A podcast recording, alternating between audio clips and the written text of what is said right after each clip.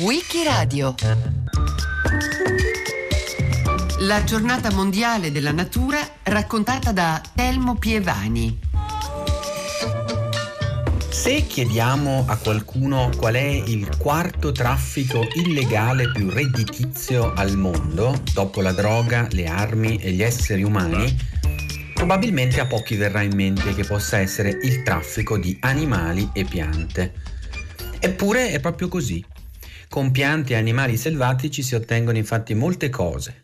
Prodotti alimentari, beni di lusso tipo pelli e pellicce, strumenti musicali fatti di legni esotici, altri legnami pregiati per, per fare per esempio i nostri parquet, oppure souvenir di ogni tipo per i turisti, prodotti cosmetici e soprattutto prodotti per le medicine cosiddette tradizionali o popolari. Il giro d'affari è in rapida crescita e quello sommerso sottrae ormai più di 200 miliardi di dollari all'anno alle economie legali. Il saccheggio della natura, sostanzialmente impunito tranne rari casi, foraggia, ricordiamolo, i signori della guerra in ogni angolo del globo, nonché gruppi terroristici. La pandemia da Covid-19 ha peraltro peggiorato, se possibile, la situazione. Secondo le organizzazioni internazionali che si dedicano alla conservazione, tra il 2020 e il 2021 il bracconaggio, la caccia di frodo degli animali, è aumentata ovunque. Non ci sono stati turisti, infatti, che pur disturbando a modo loro, rappresentano comunque un deterrente per i criminali. Le squadre di sorveglianza hanno meno risorse per intervenire e la povertà ha favorito il bracconaggio di sussistenza e il commercio degli animali. Il tutto a scapito naturalmente della biodiversità perché molti di quelle piante di quegli animali, smerciati vivi o morti, sono in pericolo di estinzione o comunque vulnerabili.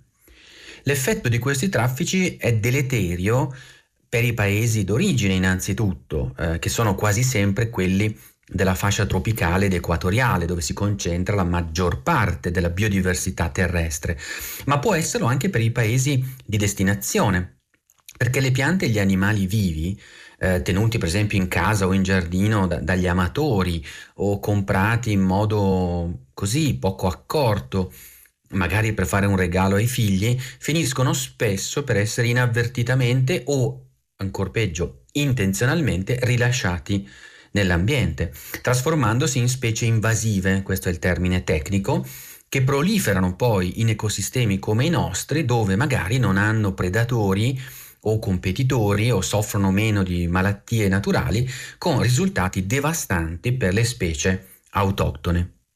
Basti pensare a cosa è successo eh, dalle nostre parti con il rilascio delle nutrie, eh, degli scoiattoli grigi nordamericani oppure di certe tartarughine che sembrano molto carine innocue eh, di origine americana che poi in realtà fanno tantissimi danni se vengono rilasciate.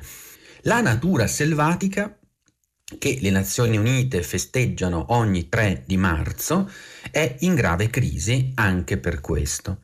Per capirlo basta fare un calcolo eh, che è abbastanza impressionante. Se mettiamo su una bilancia immaginaria tutti i mammiferi del mondo, il 36% della loro biomassa è costituita da noi, da, da esseri umani, che ormai siamo, lo sappiamo, quasi 8 miliardi. Poi ben il 60%, che è tantissimo, è costituito da animali chiusi negli allevamenti intensivi, che hanno un impatto ambientale pesantissimo. E soltanto il rimanente misero 4% è dato da tutto il resto della fauna selvatica. Detto altrimenti, tutti gli altri mammiferi, dalle balene agli elefanti, dalle giraffe ai pipistrelli a, a, agli ippopotami pesa solo il 4% del totale dei mammiferi, il che dà un'idea molto diretta e precisa di quanto opprimente sia diventata l'impronta umana sulla Terra. Parliamo di animali, quelli esotici. La CITES, la Convenzione sul commercio internazionale di flora e fauna, ha lanciato l'allarme. Crescono i rischi sanitari. Un mercato questo internazionale molto fluente anche in Italia, ma un terzo di esso è illegale. Sempre più italiani si portano in casa un animale esotico di tutti i tipi, dai rettili ai pesci, ai volatili, come per esempio i pappagalli. Attenzione però con questo trend, avvertono i sanitari del Ministero dell'Ambiente, perché possiamo mettere a rischio rischio la loro e la nostra salute. In Italia, per esempio, tra i pappagalli è in aumento la malattia del becco e delle piume che distrugge l'organo principale delle difese immunitarie. In soli tre anni si è passati dal 6 all'8% di volatili colpiti da queste malattie. Un altro esempio di rischio sanitario sono le tartarughe acquatiche, vettori di salmonella. Ma quanti sanno che essendo le tartarughe portatrici sane di salmonella, l'acqua andrebbe cambiata di frequente e occorrerebbe usare guanti e sapone antibatterico? C'è infine il cane della prateria, un roditore africano che ha veicolato tempo fa il vaiolo in una quarantina di americani. Beppe Sacchi per il GR2. La giornata mondiale della natura selvatica fu istituita dalle Nazioni Unite nel 2013 e si decise di assegnarla al 3 di marzo di ogni anno per ricordare la data in cui nel 1973 a Washington fu adottata la Convenzione sul commercio internazionale delle specie in via di estinzione, però nota agli addetti ai lavori semplicemente come CITES ed è entrata in vigore effettivamente poi due anni dopo, nel 1975. La finalità della Convenzione è appunto controllare e regolamentare il commercio internazionale di piante e animali selvatici che siano in pericolo di estinzione o comunque eh, che siano minacciati o vulnerabili. La CITES fa parte del programma eh, speciale delle Nazioni Unite per l'ambiente, cioè la sezione dell'ONU che da mezzo secolo ormai a questa parte affronta i temi del riscaldamento climatico, della tutela dell'ambiente, ehm, dell'uso sostenibile delle risorse naturali. Sappiamo infatti da tempo che la degradazione dell'ambiente e della biodiversità ha gravissime conseguenze, anche sociali, economiche, di instabilità politica, basti pensare alle guerre per, per l'acqua e per le risorse, e minaccia poi anche la nostra salute. E per questo da tempo è al centro delle attenzioni delle Nazioni Unite. Gli uffici di segreteria della CITES sono a Ginevra e i costi di funzionamento sono coperti dai contributi di tutti gli stati afferenti. L'Europa, peraltro, è uno dei massimi finanziatori da sempre della CITES. Si tratta di una delle convenzioni su cui c'è da sempre maggiore consenso geopolitico, con al momento 183 paesi iscritti, anche se alcune nazioni negligenti non hanno ancora aderito. E mh, mm, è giusto anche ricordarle, sono Andorra, eh, Corea del Nord, Haiti, eh, Kiribati, Micronesia, le isole Marshall, Nauru, il Sud Sudan, Timor-Est, Tonga, Turkmenistan e Tuvalu. Ovviamente anche l'Unione Europea e l'Italia aderiscono a tutte le direttive della Convenzione eh, CITES sul commercio internazionale appunto di specie in via di estinzione e nel nostro paese vengono fatte applicare da nuclei specializzati di carabinieri forestali, mentre la Guardia di Finanza presiede al controllo doganale sul passaggio di eh, piante e animali. La convenzione vale per il commercio di esemplari sia vivi che morti o anche di parti di organismi o di prodotti eh, da essi derivati, naturalmente. L'obiettivo è impedire lo sfruttamento commerciale delle specie in pericolo. In particolare, l'eventuale commercio di questi esseri viventi deve avvenire, secondo questa convenzione, in modo legale, chiaramente, sostenibile per la specie e per l'ecosistema in cui eh, vive e soprattutto eh, deve essere tracciabile, cioè deve essere trasparente in tutto il suo percorso, dalla fonte al cliente finale. Gli animali vengono uccisi per fabbricare stivali, borse e cinture. Per essere alla moda si ammazzano animali innocenti. Fermiamo questa strage. Immaginate se tutti gli animali che vivono qui con me diventassero dei capi d'abbigliamento. Sarebbe davvero triste. La pelle di questi animali sta meglio addosso a loro che alle persone. Ma per fortuna esiste un laboratorio che lavora affinché tutto ciò finisca. Andiamo ad Ashland, nell'Oregon, per conoscere alcuni dei migliori detective del mondo. Indagano per catturare i criminali che commettono azioni orribili sugli animali. Questa sembra un'enorme stanza piena di trofei. Stivali in pelle di serpente, oggetti in avorio, ghepardi, zuppe di tartaruga, afrodisiaci, oggetti in pelle di coccodrillo, corna di bufalo, sanne di elefante, guscio di testuggine, pelle di elefante, sanne di tricheco, denti di balena, orsi polari e sono tutti illegali. C'è anche una zampa d'elefante. Non riesco a immaginare nulla di più crudele. E poi io li trovo così pacchiani. Non mi sembrano oggetti carini da appendere al muro. Si tratta di un vero reato. Tra questi, uno degli oggetti più ricercati e venduti è il corno di rinoceronte. Ma quali sono concretamente le specie di piante e animali sottoposti a protezione? Allora, il trattato prevede tre categorie principali, con tre rispettivi elenchi o eh, appendici, come vengono chiamate, di specie che vengono continuamente aggiornati. Per le specie protette, in senso stretto, che è la prima categoria, è proibito ogni tipo di commercio e di utilizzo. Sono poche, sono il 3% del totale, di cui l'85% fra l'altro piante e solo il 15% animali.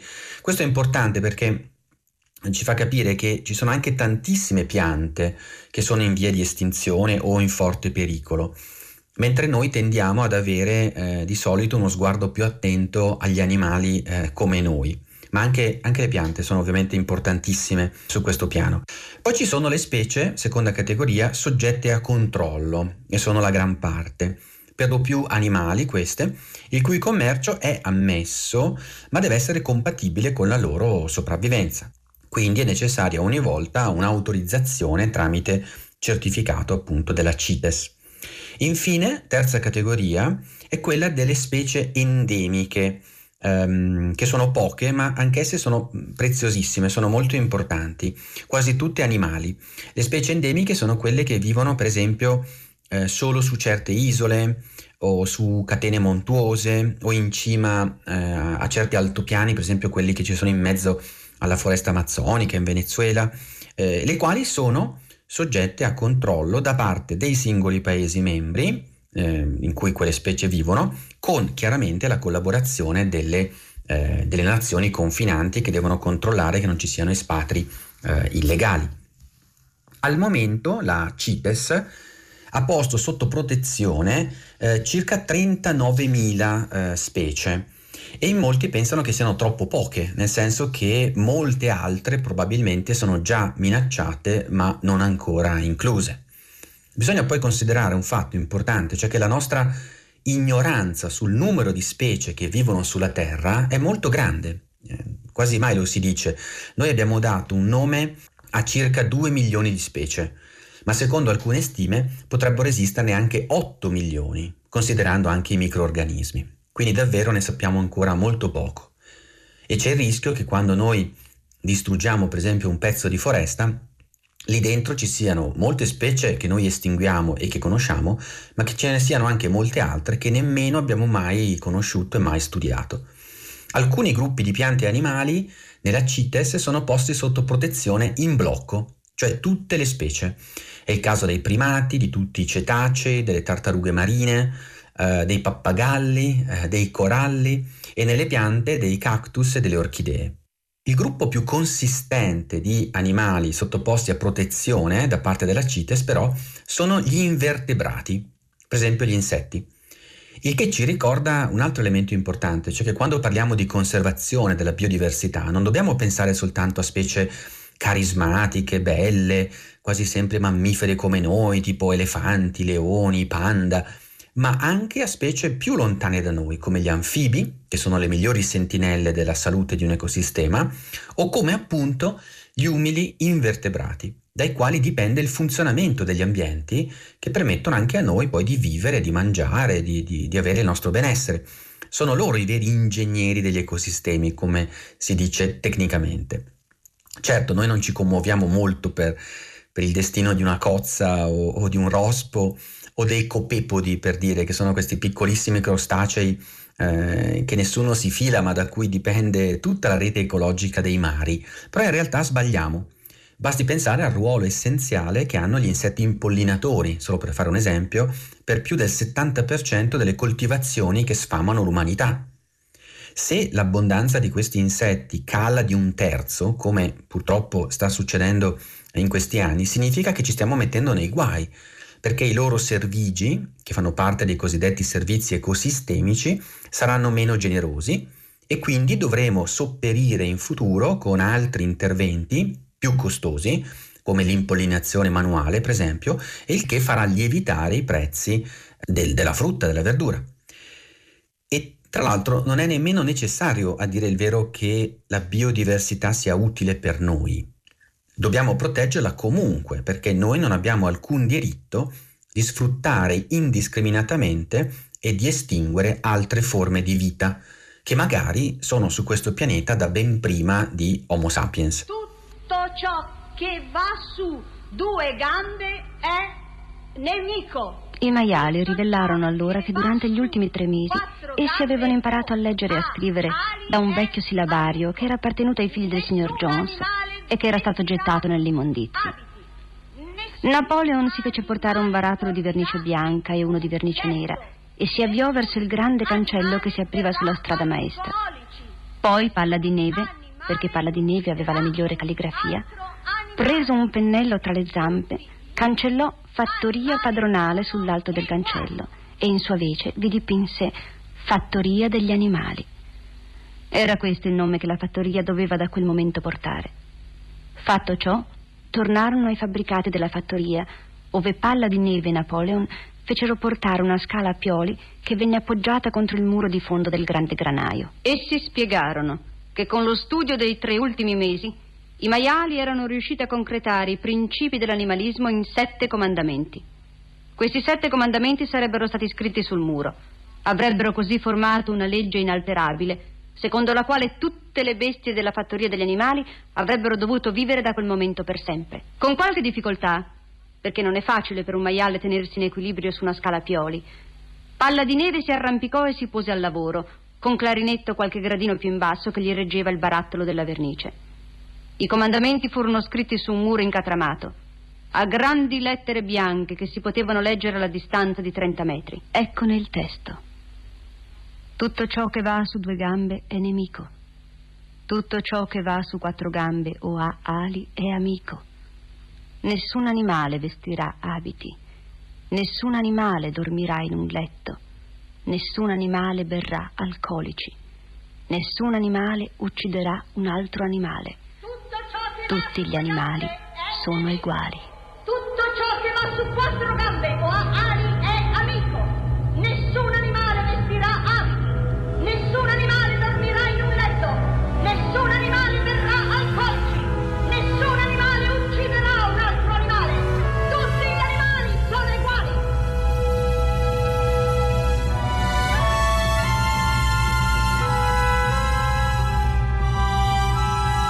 Quali sono le forze che alimentano il commercio eh, legale e illegale di piante e animali? Allora, la domanda di creature esotiche è spinta principalmente da due richieste. Oltre al commercio dei loro prodotti, bisogna considerarne l'uso per l'alimentazione e per le medicine tradizionali, soprattutto, ma non solo, eh, asiatiche. Riguardo alla prima, si tratta spesso, bisogna dirlo, di sfizi del tutto inutili o di presunti attaccamenti a tradizioni eh, culinarie locali, come la carne di balena per eh, ricchi giapponesi o norvegesi, o la zuppa di pinne di squalo, la cui prelibatezza è alla base della devastazione delle popolazioni di questi pesci in tutti gli oceani del mondo. Secondo dati recenti, le popolazioni di squali sono diminuite del 71% negli ultimi 50 anni, un dato veramente eh, allarmante, che si somma a, a quello pubblicato alcuni mesi fa, secondo il quale, sempre negli ultimi 50 anni, è crollato dell'83%, che è tantissimo, la biodiversità degli animali di acqua dolce, cioè di tutte le creature che abitano i fiumi e i laghi del mondo.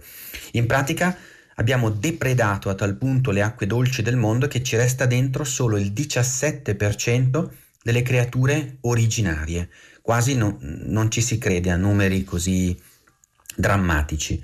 Riguardo invece alla seconda domanda di animali esotici, la medicina tradizionale, eh, questa deriva dal fatto che si ritengono alcune parti di queste bestie, come per esempio il corno di rinoceronte famoso, ma anche le corna della saiga, che è l'antilope delle steppe, che in Eurasia, o anche la bile degli orsi neri asiatici, eh, così come gli organi interni delle tigri o le scaglie dei pangolini.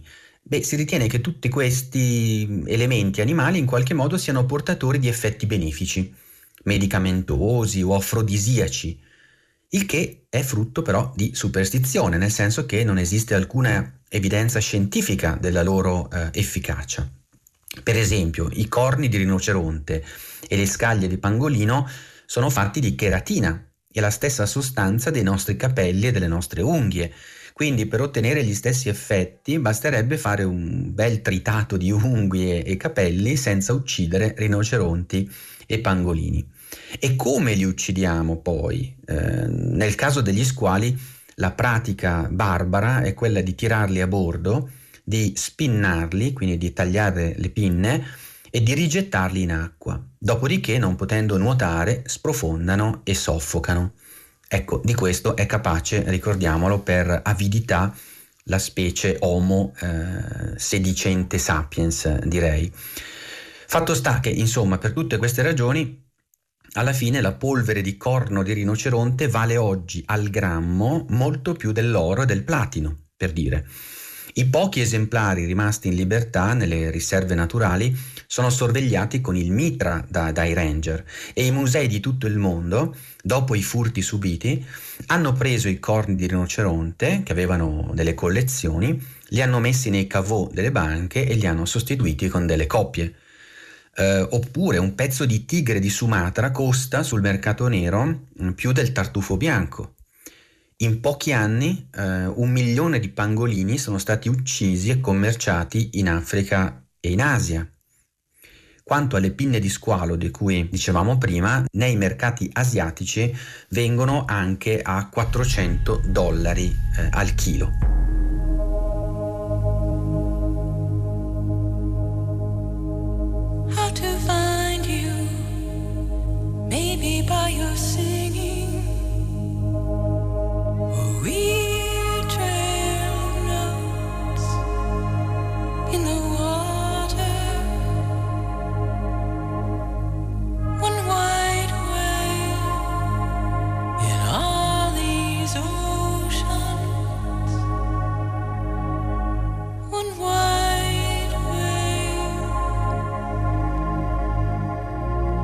Il commercio di animali e piante, insieme alla caccia e alla pesca intensive e eh, indiscriminate, eh, sono soltanto però una fra le molteplici concause di estinzione della biodiversità. Le altre sono la deforestazione, la diffusione anche involontaria di specie invasive attraverso i viaggi e i trasporti, la crescita della popolazione umana, le forme poi ovviamente di inquinamento agricolo, eh, industriale, urbano, e infine il riscaldamento climatico che poi peggiora tutte le cause precedenti. Tutte insieme queste azioni umane hanno causato quella che gli studiosi chiamano oggi la sesta estinzione di massa della biodiversità Sesta perché da quando piante e animali cominciarono a diversificarsi, circa mezzo miliardo di anni fa, la storia naturale è stata bruscamente interrotta da cinque grandi catastrofi, durante le quali almeno i due terzi della vita sulla Terra sono stati spazzati via in un battito di ciglia del tempo geologico.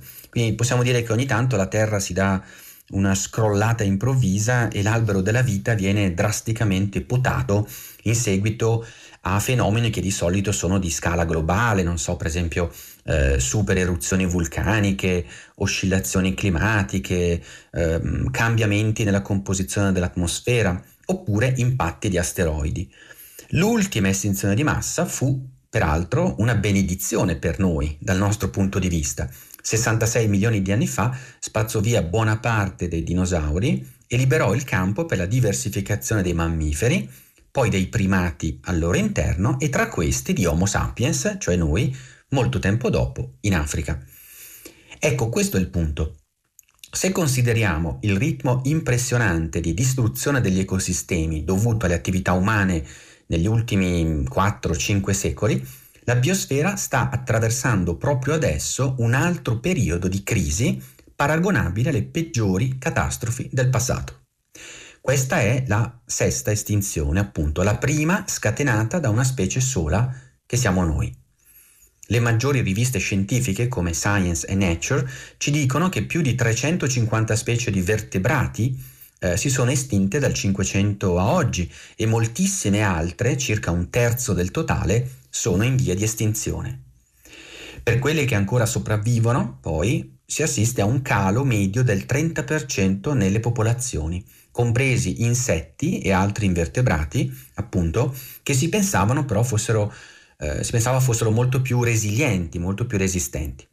Tanto per dare una cifra, noi perdiamo complessivamente ogni anno, si stima, dalle 11.000 alle 58.000 specie. E l'estinzione, sappiamo, è irreversibile, cioè non si torna indietro.